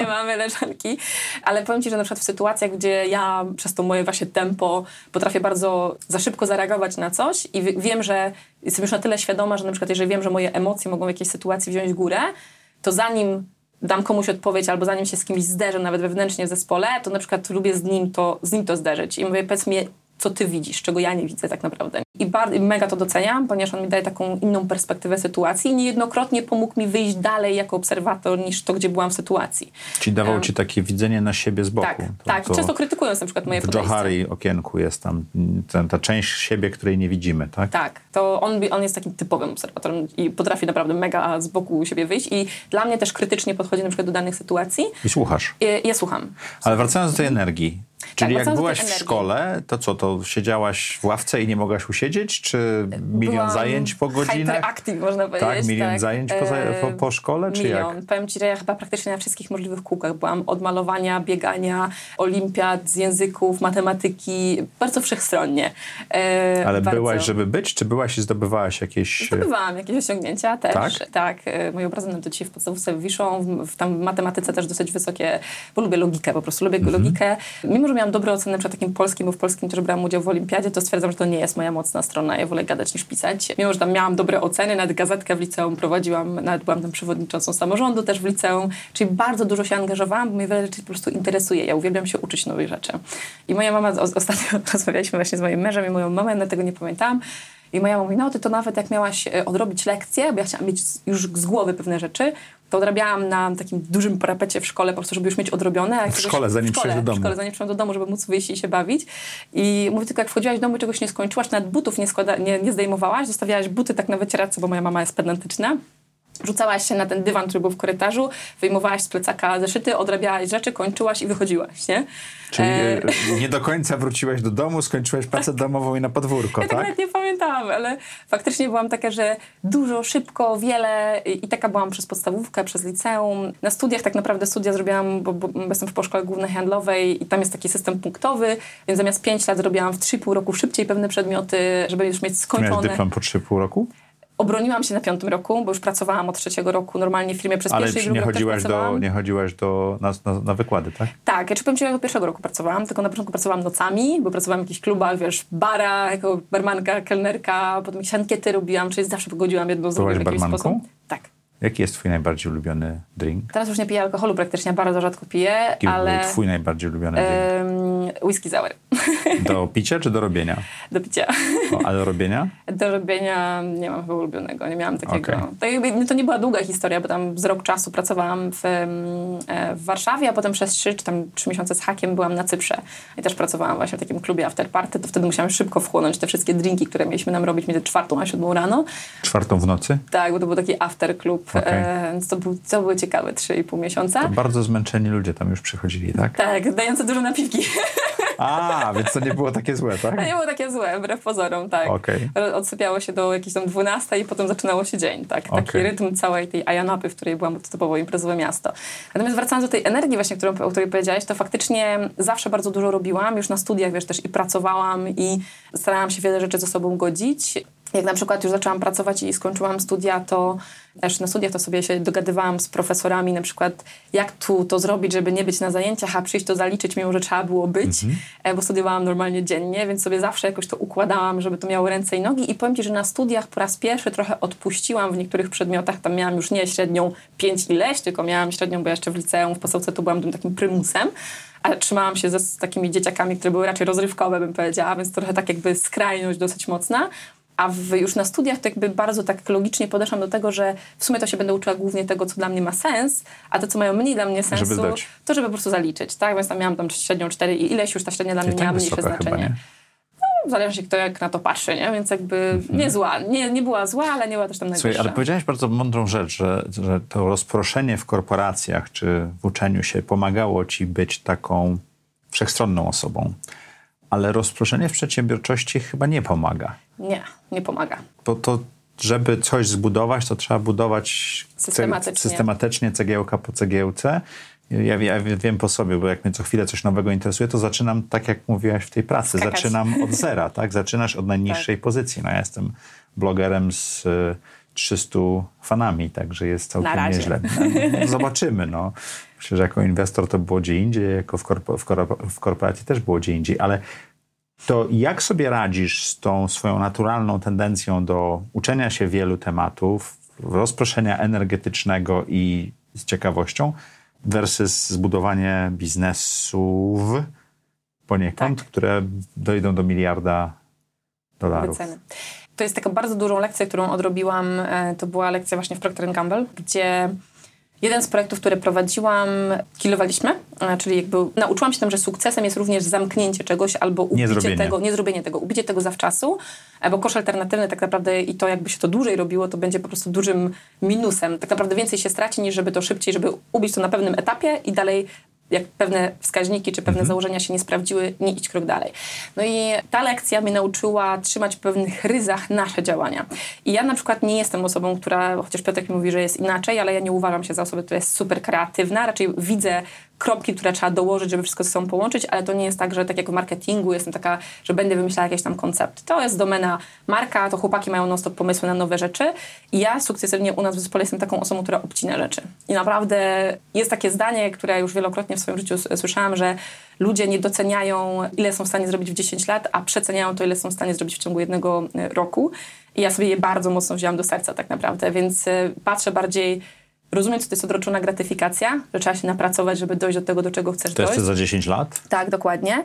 I jak teraz sobie patrzę z perspektywy 6 lat wstecz, czy jestem w miejscu, gdzie chciałam być 6 lat temu? I jeszcze nie, tak? Ale No już się utrzymujecie, nie dokładacie Tak. do biznesu, więc to jest olbrzymi sukces, nie? no już jest sukces, tak? Jest się, jest się, jeszcze nie jesteśmy w tym miejscu, gdzie chcielibyśmy, ale ja myślę, że trzeba nauczyć się doceniać, wiesz co, drogę, a nie tylko i wyłącznie sam efekt końcowy. I to jest to, czego ja się w życiu nauczyłam. Ja jestem naturalnie w tych wszystkich testach psychologicznych, które się robi, ja jestem takim typowym achieverem, więc ja uwielbiam osiągać rzeczy. A nie ja, dochodzić do nich. Tak, i to jest taka moja natura, tak? I tu, czego ja się musiałam nauczyć, to jest jak celebrować takie małe wins, czy te małe wygrane, które są po drodze, które dążą do tego dużego celu, bo to jest bardzo zdrowe. Ja nawet jak kiedyś pierwszy raz przebiegłam swój maraton, to po prostu przebiegłam go i po prostu przebiegłam. Nie było to dla mnie jakiś, a tutaj super, super sukces, po prostu mentalnie w głowie. A biegasz maraton E, regularnie? Teraz już nie mogę, mam przypuklinę, które się namawiałam Okej. na crossficie, ale już jestem w dwóch trzecich redukcji po dwóch i pół roku, bo sobie postawiłam taki cel i jogą, żadną operacją sukcesywnie ją redukuję. Musi być cel i musi być Tak. sukces i musi być mierzalny. Tak, tak. Ja jestem taka, że wszystko po prostu sobie lubię Czy to poniekąd jest ten, ten cel, ten sukces, ta mierzalność, to, to jest coś, co potrafi, po, pomaga ci się sfokusować, tak? Tak. Tak, zdecydowanie. Zdecydowanie tak. I naprawdę to był proces, żeby się tego nauczyć, że to, co widzę, że teraz na przykład robimy w biznesach, to naprawdę potrafię przyjść i tak naprawdę kategorycznie mówić, nie, to odcinamy, nie robimy. I mimo, że na przykład osoby były wcześniej przyzwyczajone do działania inaczej, bo na przykład najpierw weryfikowaliśmy to tak jak w tym pivotowaniu, czyli dochodzeniu do idealnego modelu w projektach technologicznych się robi, no to widzę na przykład to, co pozmieniałam na przykład właśnie w Incredbotach, jak już bardzo mocno się zaangażowałam po fazie jakby tworzenia produktu, gdzie bardziej e, lidował Adrian, i trochę już nam się funkcja w tej pierwszej fazie zmieniła, kto co po prostu wziął pod swoje skrzydła. I ja przyszłam mówię, tego nie robimy, tego nie robimy, to obcinamy. Oczywiście wspólnie się zgodziliśmy wszyscy jako wspólnicy, że to jest właściwa droga i idziemy nią. Natomiast... żeby potem zespół tego nauczyć, to konsekwentnie oni tak jakby mają taki nawyk, jakby jeszcze stary przychodzenia, a zróbmy, a jeszcze może się to da A, naciągnąć. kolejny tak? feature, kolejny guzik, kolejne coś, albo, tak? Albo może jednak tego klienta potraktujemy jakby inaczej, tak? Bo jeszcze coś tam mu damy. A ja już widzę tę reperkusję wszystkich innych, tą konsekwencję wszystkich Aż innych rzeczy. jak to mówisz. E, tak, bo ja po prostu, wiesz, mi, moja głowa myśli bardzo procesowo i widzi zależności bardzo mocno, tak? Więc u mnie wszystko jest jakimś procesem zależności. Jak widzę jedną rzecz i ja już widzę, aha, to za trzy miesiące będziemy mieli z tym problem, za, trzy, za... i ja już to po prostu widzę. Więc w momencie, kiedy nie mam w ogóle problemu Czyli z tym, jesteś żeby tak cerberem, który, który nie dopuszcza, ciąć, tak? po prostu ciąć, mówię nie, zawsze podaję argumenty, bo dla mnie jest bardzo ważne, żeby zespół rozumiał dlaczego, a nigdy nienawidziłam, jak ktoś mi mówił, trzeba coś zrobić nie dawał mi perspektywy. Dla mnie to po prostu, ja nie potrafię tak funkcjonować, ja muszę A widzieć... ludzie cię szanują za to, bo rozumieją o co chodzi. No, mogą się nie zgadzać z tobą, ale argumenty przeważają, tak? Tak. To też jest kwestia, wiesz, wyboru ludzi do zespołu, bo ja wiem, że na przykład wybierając ludzi do swojego zespołu nie wybiorę kogoś, kto ma bardzo słabą osobowość, bo raczej ze mną nie wytrzyma. Tak też sobie zdaję z tego sprawę. Chyba, że nie będzie pracował bezpośrednio ze mną, tylko w innym zespole, bo taka jest charakterystyka na przykład, nie wiem, zespołu, zespół na przykład programistów zazwyczaj jest bardziej introwertyczny, tak? Oczywiście nie zawsze musi być, ale zazwyczaj jest bardziej introwertyczny. Ja na przykład wiem, że ja nie powinnam być osobą, która tym Rozmawia. obszarem mm, zarządza, bo tylko zrobię krzywdę tak naprawdę i jestem tego bardzo świadoma. Więc wychodzę z miejsc, gdzie nie powinnam być, a wchodzę w miejsca, gdzie powinnam być i staram się dobierać tak ludzi. Wiem, że muszę mieć ludzi, którzy mają nie powielenie mnie, bo wtedy po prostu nie ma różnych sposobów myślenia, ale ludzi, którzy będą doceniali po prostu to, w jaki sposób lidujemy. Mówiłaś o perspektywie roku i 10 lat. Chciałem cię zapytać o inną Mhm. perspektywę. Trzy rzeczy, które chciałabyś robić za 3 lata to? Trzy rzeczy, które chciałabym robić za trzy lata. Chciałabym już mieć dzieci, bo jeszcze nie mam dzieci. Dwójkę, e, więc Za to... 3 lata? Tak. Chciałabym Okej. mieć bliźniaki takie jak ty, więc możesz mi zdradzić sekret, jak to zrobić. To poza jest- kamerą. Tak. Więc to jest jakby pierwszy cel, który mam do zrealizowania. Drugi cel to jest cel związany z tym, gdzie nasze biznesy tak naprawdę będą poza terytoriami e, Polski, czyli myśląc o Biznes y, konferencyjny czy biznes sasowy? software'owe, tak, software'owe, tak, czyli sasowe, e, myśląc o Stanach i też chciałabym jakby dużo więcej czasu spędzać w Stanach niż w Polsce, więc to jest jakby kolejny cel, który mam do zrealizowania, bo bardzo lubię Polecam odcinek ze Stefanem Batorym. On opisuje, jak całą rodzinę przeprowadził do Stanów w szczegółach. To bardzo skrupulatnie przez niego przejdę. W szczegółach, włącznie ze szkołą, z, z kartami kredytowymi, jak to było, z wizami. Jest bardzo fajnie opisane. Super, na pewno odsłucham. A trzecia rzecz? A trzecia rzecz to chciałabym już być trochę na takim etapie, żeby mieć, bo to jest jakby moja własna decyzja, żeby mieć więcej czasu dla siebie, na czytanie, na jeszcze większą konsumpcję rzeczy, których chcę się uczyć, więcej sportu, więcej rzeczy, bo dzisiaj to jest tak naprawdę jakieś półtorej godziny dziennie, bo ja codziennie ćwiczę, to jest mój hard rule. Półtorej godziny dziennie, codziennie ćwiczysz? Tak, tak, tak, tak. Yoga? I co e, jeszcze? Rano mam części takie, które robię sama na wzmocnienie poszczególnych partii mięśni właśnie z tym kręgosłupem, Mhm. a po południu yoga, tak, bo nie mogę biegać już, nie mogę pewnych rzeczy robić, które robiłam wcześniej. A yoga w domu, czy yoga na jakimś Na zajęciach kurs, wspólnych. Właśnie rano wspólnych? sama, a, a wieczorami na zajęciach wspólnych. Czyli 45 minut i 45 minut, tak to rozkładasz? Czy pół Godzina godziny pół. godzina? Godzina i pół. Okej. Rano i, i godzina. Codziennie? Codziennie. 7 dni w tak, tygodniu? Tak, tak. I tego się nauczyłam w sposób, który nie był najlepszy, bo w czasie pracy w... Zawsze ćwiczyłam, ale miałam taki okres pracując w Procter Gamble, gdzie przestałam ćwiczyć, bo się tak wkręciłam w pracę, że pracowałam po kilkanaście godzin dziennie, zaczynając gdzieś tam telefony z Azją, kończąc wieczorem na przykład ze Stanami, Ze bo miałam taki projekt, który był bardzo rozprzestrzeniony po prostu na, całym, e, na cały świat, więc te godziny po prostu były bardzo nie, nie ujęte w wąskie ramy. I to była sytuacja, w której po prostu przestałam ćwiczyć w pewnym momencie. Byłam przeforsowana już bardzo mocno i jednego dnia wstałam, po prostu upadłam. Można powiedzieć, że mój organizm powiedział stop, e, dosyć. Zemdlałaś? E, tak, i przez tydzień to miałam przymusowy tydzień czasu wolnego, bo jak wstawałam, to po prostu traciłam przytomność, jakby po prostu i przebadali mnie od A do Z, szukając tam niby powodu. Przemęczenie. E, a to było po prostu przemęczenie. I wtedy sobie obiecałam, że nigdy więcej nie będę miała czegoś takiego, że po prostu odmówię sobie ćwiczenia kosztem na przykład Ale pracy. jako przedsiębiorstwa to, to jest trudniejsze chyba niż w korporacji, bo, bo to cię angażuje, to co robisz i tak dalej. Tak, ale wiesz co, to jest taki zdrowy nawyk, wiesz? Jak ktoś mi mówi, że w firmie da się odciąć życie prywatne od y, firmy, ja w to nie wierzę. No, Twój mąż prostu, jest twoim tak? wspólnikiem, twój szwagier jest twoim wspólnikiem, to raczej nie masz takich Tak, opcji, ale tak? wiesz co, nawet, jak jest, nawet jakby to nie była rodzina, to wracasz do domu i nawet jak sobie powiedzmy żona czy tam mąż, mąż z tobą nie, nie pracuje, to w twojej głowie cały czas trybią rzeczy, które musisz rozwiązać po prostu, albo to jakieś jest wyzwania. niesamowita różnica między byciem przedsiębiorcą a w pracy, bo z pracy można wyjść, a z własnej firmy się nigdy nie wychodzi, tak? Tak, no ja przynajmniej nie potrafię tego Ja totalnie mam teraz odciąć. notes przy łóżku. A to jest dobry pomysł. Budzę się w nocy i mam pomysł na tekst. I jak go nie zapiszę, to rano już Ucieka. nie, nie będzie, więc ja Mhm. zapisuję sobie tam takie shorthandem bardzo krótko, co to Fajne. było. Na tyle krótko, żebym się nie rozbudził, a na tyle długo, żebym rano Wrócił do tego. wrócił do tego, aczkolwiek dwa razy napisałem nie byłem w stanie tego przeczytać, także to skutek pół bywa różny, tak.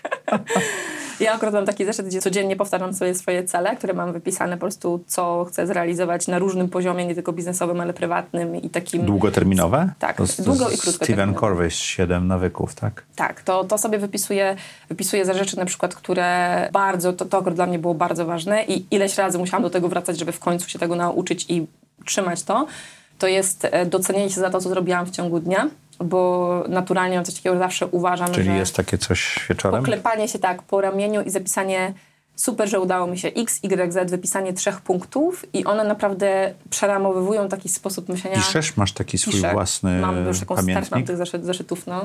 Ale taki czysty, czy jakiś yy, kupujesz taki obramowy? notatnik. Okej. Ty- Ale taki notatnik ładny, lubię, op- jak jest okładka przyjemna, taka ładna, mięciutka, fajna, to tak, to tak. Marek z, Ma- z Piotrkiem mają takie gigantyczne w ogóle, no, ale to dla mnie nieporęczne jest, więc, y, więc ja mam taki mały, zeszytowy i sobie właśnie w nim zapisuję, ale powiem Ci, że właśnie ta taka... Ale to jest pamiętnikowo, czy to jest taki not Nie, to jest bardziej taki notatnik. Okej. Bardziej taki notatnik, bo jakby kwestia jakby wypisania celów, kwestia wypisania właśnie tego, co udało mi się zrealizować, bo ja zawsze mam więcej do zrobienia niż faktycznie dzień e, Mhm. wymaga i potem pozostaje takie poczucie, Nie Boże, do- nie wyrobiłam się, o Boże, jeszcze nie zrobiłam tego i tamtego i nie chcę iść spać z takim poczuciem, bo trudniej się śpi, człowiek jest niezadowolony z siebie i to nie jest dobre, tak? Więc e, takie podsumowanie siebie, nawet sam fakt, jak zmieniałam godziny wstawania, że udało mi się wstać po prostu o tej godzinie, to już O jest której wstajesz? o 5 rano.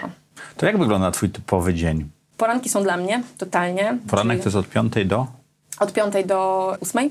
Trzy godziny. Trzy godziny, ale łącznie tam z przygotowaniem do pracy, więc taka 45 minut to jest, wiesz, kąpiel, wszystkie tego typu rzeczy. Natomiast te dwie godziny z hakiem, to ze względu na to, że też teraz jestem To, w procesie... czy to jest ćwiczenie? Co jeszcze? To jest pół godziny, to jest przygotowanie wszystkich moich takich zdrowotnych rzeczy, jakieś tam sześciu szklane i tak dalej, więc em, to, są, to jest przygotowanie ich i odpowiednie odżywienie organizmu z samego rana.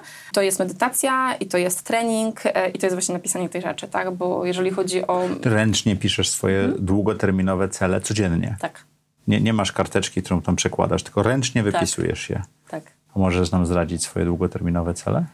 Mogę. Wszystkich może bym nie listowała, ale to już część o tym, część o tym powiedziałam. To jest jakby jedna... Miliard?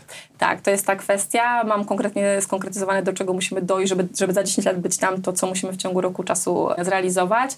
Dwie trzecie czasu w Stanach, czyli ta przeprowadzka. Dzieci, więcej czasu tak naprawdę na... Dzisiaj sobie go zabieram akątem jakby rozpędzenia kolejnych projektów, ale docelowo chcę tak naprawdę tego czasu więcej mieć dla, dla siebie. I sama podjęłam decyzję, że w niedzielę pracuję, że tylko sobota tak naprawdę jest dla mnie i piątek wieczór, więc to jest mało czasu tak naprawdę, ale to jest mój wybór, tak, tymczasowy. Więc to jest związane z czasem, jakby większą ilością czasu, którą będę mogła poświęcić właśnie na podróże w różne fajne miejsca, gdzie można pomedytować, odciąć się i e, zrobić sobie taki cleaning mózgu, jak ja to mówię. To są te rzeczy. Więcej czasu dla rodziny, bo dzi- dzisiaj mam ten czas, ale nie tak dużo, jakbym chciała i też nie mam tyle czasu A jak znajomych. jesteście w pracy, to nie jeszcze dla rodziny, chociaż jesteście razem, tak? Nie, nie, nie. No jesteśmy Okej. skupieni na pracy, Okej. więc y, nie, nie przeszkadzamy sobie w żaden sposób. Ja mam takiego hopsa duże, dosyć dużego na punkcie produktywności, więc bardzo nie lubię, jak sobie się ten czas gdzieś tam rozbija, zabiera. My czasami nawet z Piotkiem nie mamy za dużo czasu, tak żeby w ciągu dnia omówić jakieś kwestie. Mamy taką chwilę, gdzie jesteśmy w domu i rozmawiamy, czy to w- jak jesteśmy w samochodzie. Logistykę czy coś takiego, tak, Tak, tak, dokładnie. E, Więc jest ta ósma rano, jesteś Mhm. po medytacji, po ćwiczeniach, po spisaniu swoich celów Tak. i tak dalej. Kąpiel do pracy i co dalej? Tak, no jak przyjeżdżam do pracy, to mam zazwyczaj cały tydzień z góry zaplanowany. Czasem miesiąc jest z góry dosyć mocno zaplanowany. Ale tak godzina po godzinie, Tak, czy pół godziny tak. po pół godziny? Tak, mój kalendarz, jak się do niego zajrzy, to mam nawet za, to, to, co rano robię, to mam, mam nawet wpisane w kalendarz. Ja lubię. Czyli taski masz wpisane w Wszystko mam kalendarz. wpisane, tak. E, Okej. Bo wiem, że wtedy po prostu jak ja e, rano siadam, to się nie zas- nie zastanawiam, że wchodzę do projektów i co ja teraz mam robić, tylko ja dokładnie wiem, co w tym tygodniu A muszę kiedy to planujesz? W niedzielę. Okej, dlatego pracujesz w niedzielę. Tak. No i siadasz, pracujesz, do której godziny pracujesz? Od 10 robię stop, 10 wieczór, czyli jak zaczynam tak naprawdę od 8, to mam przerwę potem na trening o godzinie 18 wracam. Do biura czy do domu? Do domu już wtedy wracam i w domu Mhm. robię jakby kolejne rzeczy. Od 10 robię stop, no i potem rano wstaję. Ale jeszcze przed pójściem spać też mam swoje A rytuały, jak ten, ten rytm pracy, ile z tego to są spotkania, ile to jest praca indywidualna, czy spotkania robisz przed południem, po południu z klientami, jak to wygląda? Y, Jeżeli chodzi o poniedziałki, u mnie są typowo spotkaniowe, więc poniedziałki... Wewnętrzne? Tak, wewnętrzne, więc poniedziałki od wcześniej rano mam cały do godziny 19. Mam po prostu spotkania, spotkania, spotkania, spotkania, spotkania. I akurat poniedziałek mam dłuższy, jeżeli chodzi o spotkania, no bo mam jeszcze dodatkowe dwa kole, które są z osobami z zewnątrz, poza Polski. e, Czyli macie taki rytm w firmie, że poniedziałek jest takim Tak. podsumowaniem, czy rozpoczęciem tygodnia? Rozpoczęciem tygodnia. Okej. Rozpoczęciem tygodnia. W piątki akurat mam wszystkie raporty od osób, jeżeli chodzi o podsumowanie, więc sobie w niedzielę się z Czyli nimi czy taką zapoznaję. klamrą za- zamykasz każdy Tak. tydzień, tak? To Tak. zrobimy, to zrobiliśmy. Tak, tak, dokładnie. E, Ja bardzo lubię planować, więc dla mnie Nie, nie, wszystko- no co ty, nie, nie wpadłem na to. Więc wszystko musi być zaplanowane. Jestem, mm, no ale mówię, chłopaki są bardziej kreatywni, ja jestem bardziej planująca i super się to po prostu spina. Więc poniedziałki są spotkania, wtorki do połowy dnia to też są spotkania. Drugą połowę dnia to już mam na takie rzeczy, które po prostu ja już robię wewnętrznie. Potem środa, czwartek, piątek, to zazwyczaj mam akurat ten tydzień to jest w ogóle jakby zupełnie inaczej, bo jeszcze jutro mam jakieś tam dwa wystąpienia, więc No, dużo jeżdżę. Tak, ale w Warszawie już jestem teraz jeszcze od września to było dwie trzecie, teraz jestem pół na pół Warszawa, Gdynia, więc Tak? jeżdżę między tymi dwoma biurami, tak. Nocujesz w Warszawie? Mam mieszkanie w Warszawie, więc Mhm. y, mamy dwa mieszkania, teraz po prostu kursujemy między jednym a drugim. No ale da się to pogodzić. Jest to trochę męczące, ale czego się nie robi, żeby dojść do swojego celu, tak? Więc faktycznie patrząc na środę, czwartek i piątek, to staram się, żeby te dni były bardziej takimi dniami kreatywnymi, gdzie po prostu robię tą pracę, którą ja muszę wykonać, czyli coś ułożyć, przygotować coś, co wymaga mojego takiego procesu myślowego. W tym momencie też na przykład w botach jestem odpowiedzialna za partnerów, więc też mam część, gdzie zajmuję się kontaktami, ustaleniami, kontaktami, telefonami i rzeczami, które muszę ustalać z partnerami na zewnątrz, bo zanim to komuś przekażę, to też chcę to ułożyć. Więc y, mam po prostu poplanowane, co muszę w poszczególnych których działkach zrobić w danym tygodniu, żebyśmy poszli krok dalej. A kiedy jako wspólnicy rozmawiacie ze sobą? W niedzielę. We trójkę? W niedzielę, w niedzielę mamy poranne, tak, mamy od godziny 11.30 mamy nasze bordy i zazwyczaj takie 2-3 godziny to są nasze po prostu Znaczy przejścia jakieś śniadanie, różne. czy po prostu jedziecie do biura? E, W zależności gdzie jesteśmy, e, jeżeli jesteśmy- wszyscy w jednym miejscu, no to po prostu jest wyjście na zewnątrz i siedzenie w jakiejś restauracji. Jeżeli jesteśmy w różnych miejscach, to po prostu na Zoomie się spotykamy. Czasami jest tak, że każdy z nas jest w różnym miejscu, w różnym miejscu i wirtualnie się spotykamy. Kiedy masz czas dla siebie? W sobotę w piątek wieczorem. Co robisz w sobotę i w piątek wieczorem? Do 12 wszystkie rzeczy organizacyjne, trening, zakupy i tego typu rzeczy. W sobotę. E, tak, bo też mam wszystko poukładane, gdzie co kupujemy, w jaki sposób, bo też mam hizia na punkcie żywienia. Czy masz taki moment, kiedy nie planujesz w tygodniu? Mam, mam nie, może nie w tygodniu, raz na kwartał, mam takie trzy dni, które się do tobie to, totalnie wyłączam. Piątek, sobota, niedziela. Nie odbieram wtedy telefonów, nie ma, nie ma komputera, nie ma pracy. Co się prostu wtedy dzieje? Spa, sauny, spacery, po prostu wyłączenie się. Twój umysł i twoja psychika na to reaguje, jak robisz Dobrze. takie, takie wysprzęglenie. Staram się po prostu, powiem Ci, że lata, naście lat tak naprawdę medytacji dało mi to, że potrafię się wyłączyć tutaj w A w takim momencie. momentach, czy w takim W, momencie? w trakcie dnia, jak jestem w takim trybie pracy, jest to cięższe. Jak siadam do medytacji, to faktycznie potrafię się wyłączyć, tak? No Mhm. bo to jest jakby trochę inną ramę sobie zakładam i na ten czas, kiedy medytuję, to się wyłączam. Do tego też swoją taką ulubioną muzykę, która mi pomaga w ten stan wejść. Headspace, czy, czy po prostu muzyka? Nie, wiesz ja mam taki muzyka na YouTube, jak wpiszę sobie Om Meditation, to ja po prostu ten Mhm. dźwięk Om lubię i on mnie tak naprawdę tak centruje, można powiedzieć. Ja tam Jak długo medytujesz dziennie? W rano to jest około 20 minut, e, wieczorem to jest 15 minut, więc bardzo krótko. A, czy masz dwie, dwie medytacje? Tak. Rozpoczynającą i zaczynającą dzień. Tak, to jest To te trzy dni. Spa, basen, nic nie robisz. Co się dzieje z twoimi myślami wtedy? Zazwyczaj różne rzeczy mi przychodzą do głowy. To jest ciekawe, bo jak się wyłączę, to nagle przychodzą i dlatego uważam, że każdy powinien coś takiego robić, bo potrafi wtedy stanąć z boku tego, bo, bo bardzo łatwo jest się zagubić w takiej biegnę, biegnę, biegnę, biegnę, biegnę, biegnę i nie widzę rzeczy, które mogą spowodować, że można zrobić coś inaczej, lepiej, szybciej i cię szybciej to doprowadzi do, u mnie to słowo szybko, to niestety się dosyć często pojawia w moim sposobie myślenia. no co ty? Natomiast jakby mm, ta umiejętność... Szybkie planowanie. Tak. Ta umiejętność właśnie mm, stanąć z boku i spojrzeć, gdzie jestem, co zrobiłam, czy idę we właściwym kierunku, czy jest coś, co mogę zrobić inaczej. Więc zazwyczaj na przykład mam takie miejsce, mm, też się kiedyś spotkaliśmy tam w Merze w e, Sopocie. My tam bardzo lubimy spa i bardzo lubimy te sauny e, na dole, więc tam jesteśmy dosyć często. I na przykład jak tam jedziemy i mamy taką sobotę, to zawsze mam swój zeszyt, Wyłączam się po zabiegach, po sałenkach, biorę Możesz sobie zapisać. zeszyt, muzyczka, e, taka spokojna tam sobie leci, herbatka i ja po prostu siedzę i sobie rzeczy, wypisuję wszystkie swoje rzeczy, które mi gdzieś tam do głowy przychodzą. Czemu raz na myśli. kwartał? Wiesz co, to jest taki dla mnie, nie wiem, dobry moment. Mam wrażenie, że częściej to jest za dużo czasu na wyłączenie, co może jest złe tak naprawdę, bo wcale nie mówię, że to jest dobre. Na taki sanity check, tak, który można sobie zrobić, więc pewnie warto by było to robić częściej, no ale raz w miesiącu na przykład to robię bardziej takie, bo robię to oczywiście raz na tydzień w mniejszej mikroskali, a raz na miesiąc to jest taki takie dobre przeanalizowanie tego kwartału pod kątem, co sobie założyliśmy, gdzie jesteśmy, czy czegoś totalnie nie trzeba od góry nogami, że tak powiem, odwrócić. Mam dla ciebie teraz pytanie takie a propos tego, co mówiłaś, że w firmie wycinasz i tak dalej.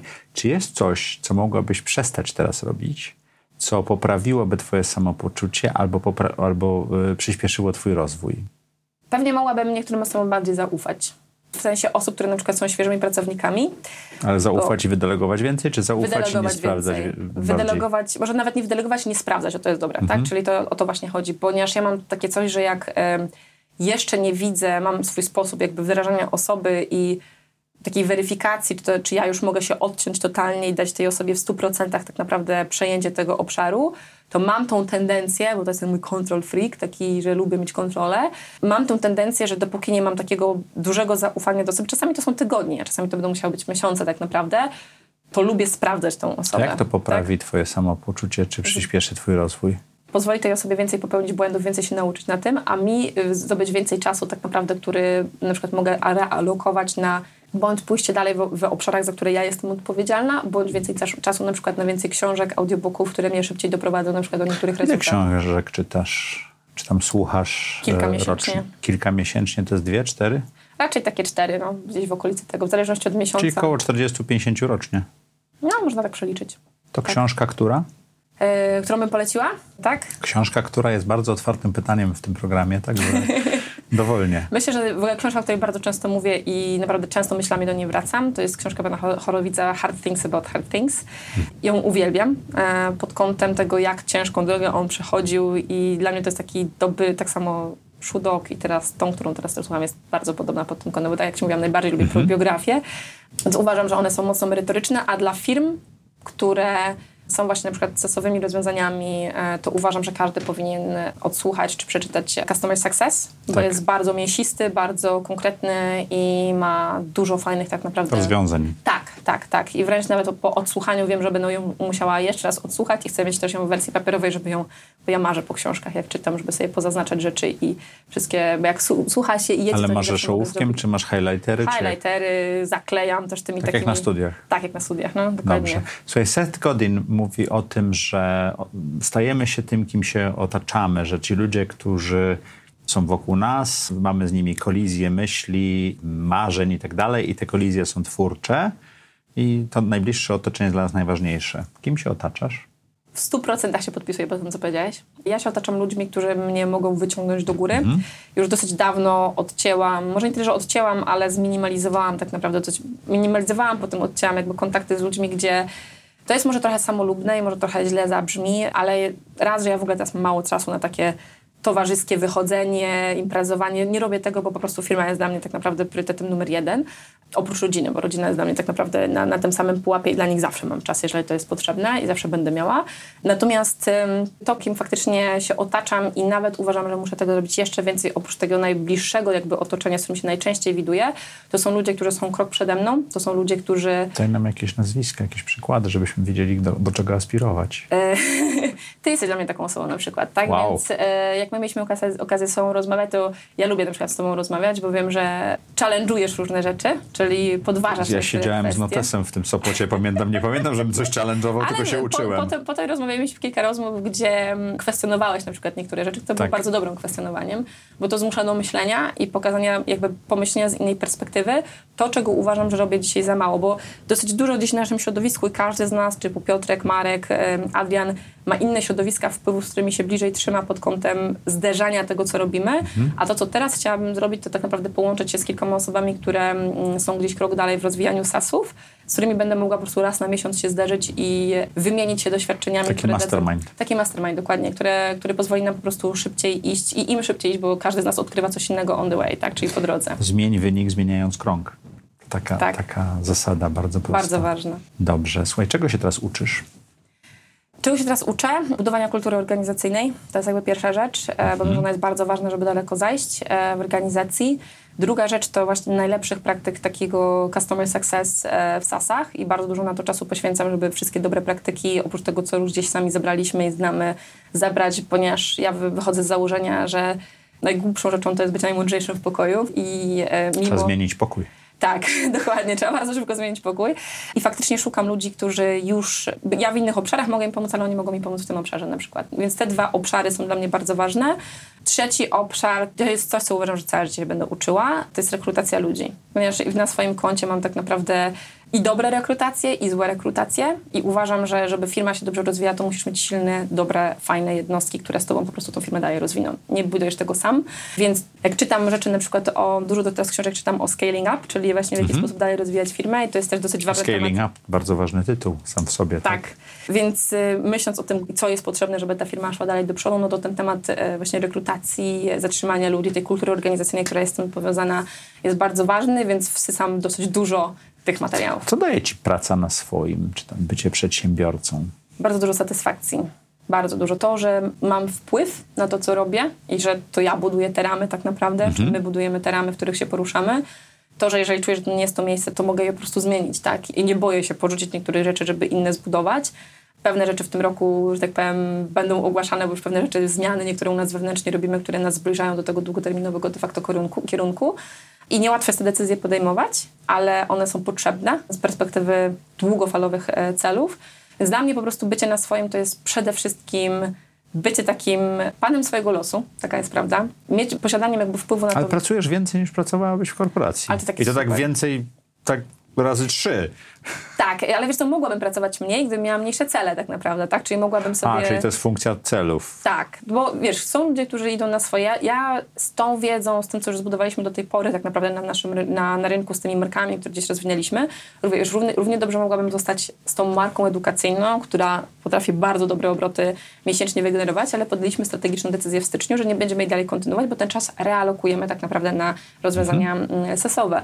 Mogłabym być y, konsultantem, osobą, która tylko tą markę osobistą rozwija dalej i naprawdę bardzo wygodnie żyć gdziekolwiek chce, z takim super lifestylem freelancerskim, ale... A czemu taką decyzję jest, podjęliście? Bo mnie najbardziej kręci i chłopaków tak samo budowanie. Jakby nie jakby to osiąganie, no, ale, budowanie to, tego biznesu. No, no ale, ale, budowanie nigdy się nie kończy. Z ja budowaniem tak. może się, ale budowanie... Budowanie, które ma ten cel dojścia do tej skali, do której chcemy dotrzeć, ale też ten impact, czyli ten, powiem Ci, że dla mnie najfajniejszą rzeczą, która może być w biznesie i wiem, że to może brzmieć jak takie klisze rynkowe, że jak e, klient Ci mówi, że jest super zadowolony i że jemu po prostu ma ten efekt, do którego e, zmierzacie, ale naprawdę jakby z historii tego, co robiliśmy do tej pory, kiedy ja widzę, że ludzie na przykład, którzy z nami pracowali, osiągają gigantyczne zmiany u siebie, to powiem Ci, nie ma lepszego takiego wyszmiodu na... Że naprawdę pomogłeś tak, jakiemuś tak. przedsiębiorcy zrobić jest, biznes, To tak? jest mega satysfakcjonujące, nie? To jest jakby to po pierwsze daje bardzo dużego powera do działania, a po drugie daje dużo większą satysfakcję niż same pieniądze. Ja uważam, że pieniądze, to, to teraz mogłabym powiedzieć, że już żyje nam się ok, tak? Więc y, po co więcej, bo to nie chodzi tylko i wyłącznie o kasę, tak? No ale Jakby... twoim celem jest miliard dolarów ceny. Tak, ale to ja, ja wiem, co ja chcę z tym zrobić.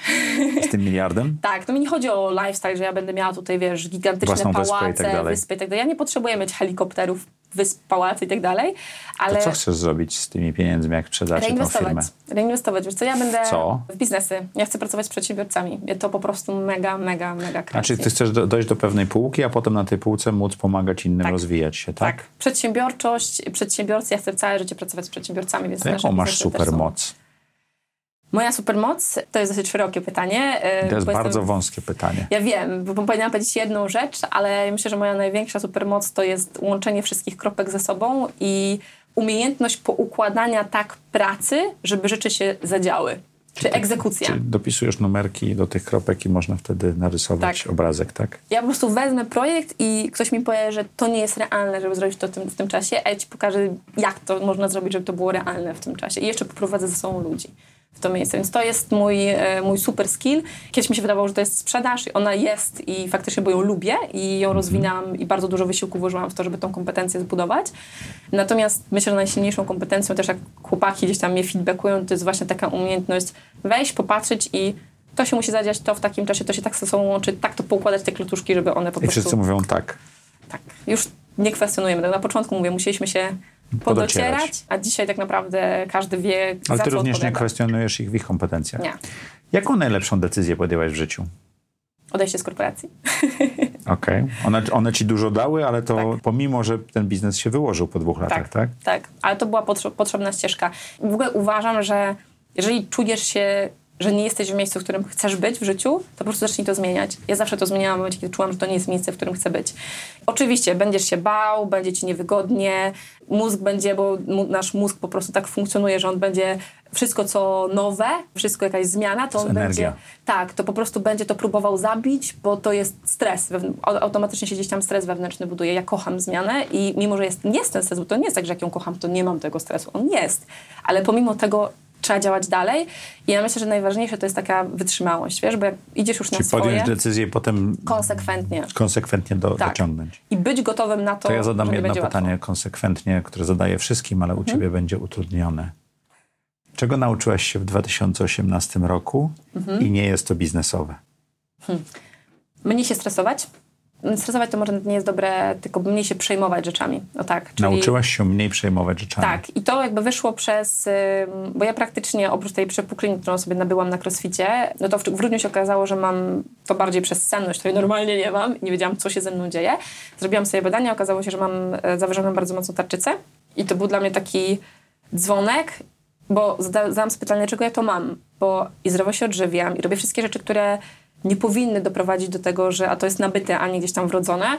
I w tym momencie po prostu jakby doszłam sobie gdzieś tam krok po kroku, zbierając wszystkie informacje, że to jest tak naprawdę takie przejmowanie się wszystkim, tak? Czyli zamiast take it easy, tak? Ładowanie tego stresu w tarczycę w tym tak, wypadku. dokładnie. Tak? Więc wiem, że to jest ewidentnie jakby wynikiem właśnie tych wszystkich emocji, nie emocji, które gdzieś tam się w środku po prostu trzyma. jak, jak no, nauczyłaś się tego i jak to stosujesz? Mam taką technikę, że tak powiem, oddechową, o której wiedziałam, ale jej nie wykorzystywałam po prostu świadomie, tylko w takich sytuacjach, gdzie byłam sobie po jodze, czy jak robiłam świadomie sobie tego typu ćwi- ćwiczenia, ale nie w trakcie dnia, czy nie w momencie, w którym po prostu czuję, że mi się zbiera po prostu to, co nie powinno się zbierać, bo te emocje zazwyczaj jak się świadomie na tym skupimy, czujemy. I zaczęłam po prostu ją częściej stosować w ciągu dnia, kiedy czuję, że zaczynam wchodzić na ten poziom, który jest bardzo niepotrzebny. Więc to jest ta rzecz. Też sobie powiedziałam, że nie będę żadnych leków brała i znalazłam sposób dzięki e, koleżance, która mnie po prostu w ciągu dwóch, ona powiedziała 8 miesięcy ci to zajmie, dwa miesiące prawie, że do maksymalnej granicy doprowadziłam jakby zredukowanie tej, tej, tego poziomu hormonów, więc się da. Więc dla mnie był taki dzwonek, halo, jak będziesz tak funkcjonowała, to za kilka lat będziesz w miejscu, tu pracujesz po to, żeby żyć lepiej, a w pewnym momencie będziesz musiała potem poświęcić czas na to, żeby się doprowadzić do właściwego stanu e, fizycznego, więc to nie Wydasz wszystkie dobra. zarobione pieniądze na Spokojnie, powrót do zdrowie. stanu, który miałaś. Tak, dokładnie. Dobrze, słuchaj, co chciałabyś, żeby nasze słuchaczki czy osoby oglądające nasz program na YouTubie zapamiętali z tej rozmowy? żeby się w życiu nie poddawać.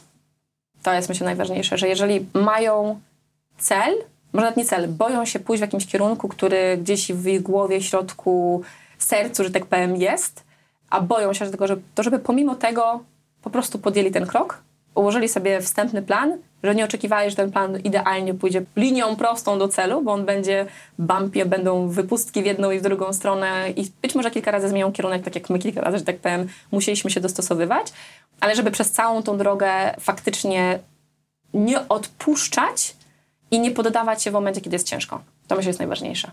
Super insight. Bardzo Ci dziękuję.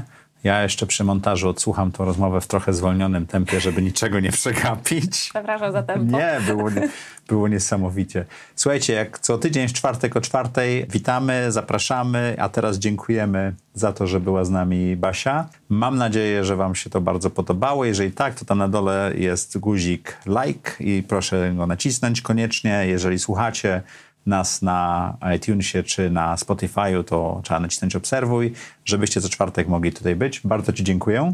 Ja również dziękuję. Jeszcze słowo ode mnie, tylko dodam, że bardzo mocno zachęcam, żeby osoby Cię długoterminowo słuchały, bo dla mnie x spotkań z Tobą były mega wartościowe i uważam, że to, co robisz, e, jest gigantycznym źródłem wiedzy dla przedsiębiorców, osób, które chcą zmieniać po prostu to, co robią dzisiaj. Więc ja również ze swojej strony zachęcam, bo dzisiaj nie mieliśmy okazji poruszyć wszystkich tych tematów, które omawialiśmy jeden na jeden kiedyś, To a wiem, prawda. że dla mnie były bardzo cenne.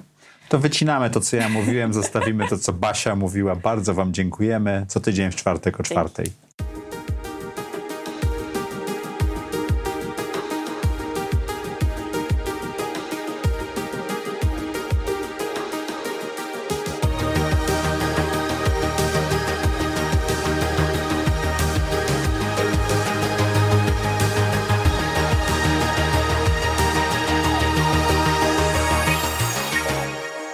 Zaprojektuj swoje życie.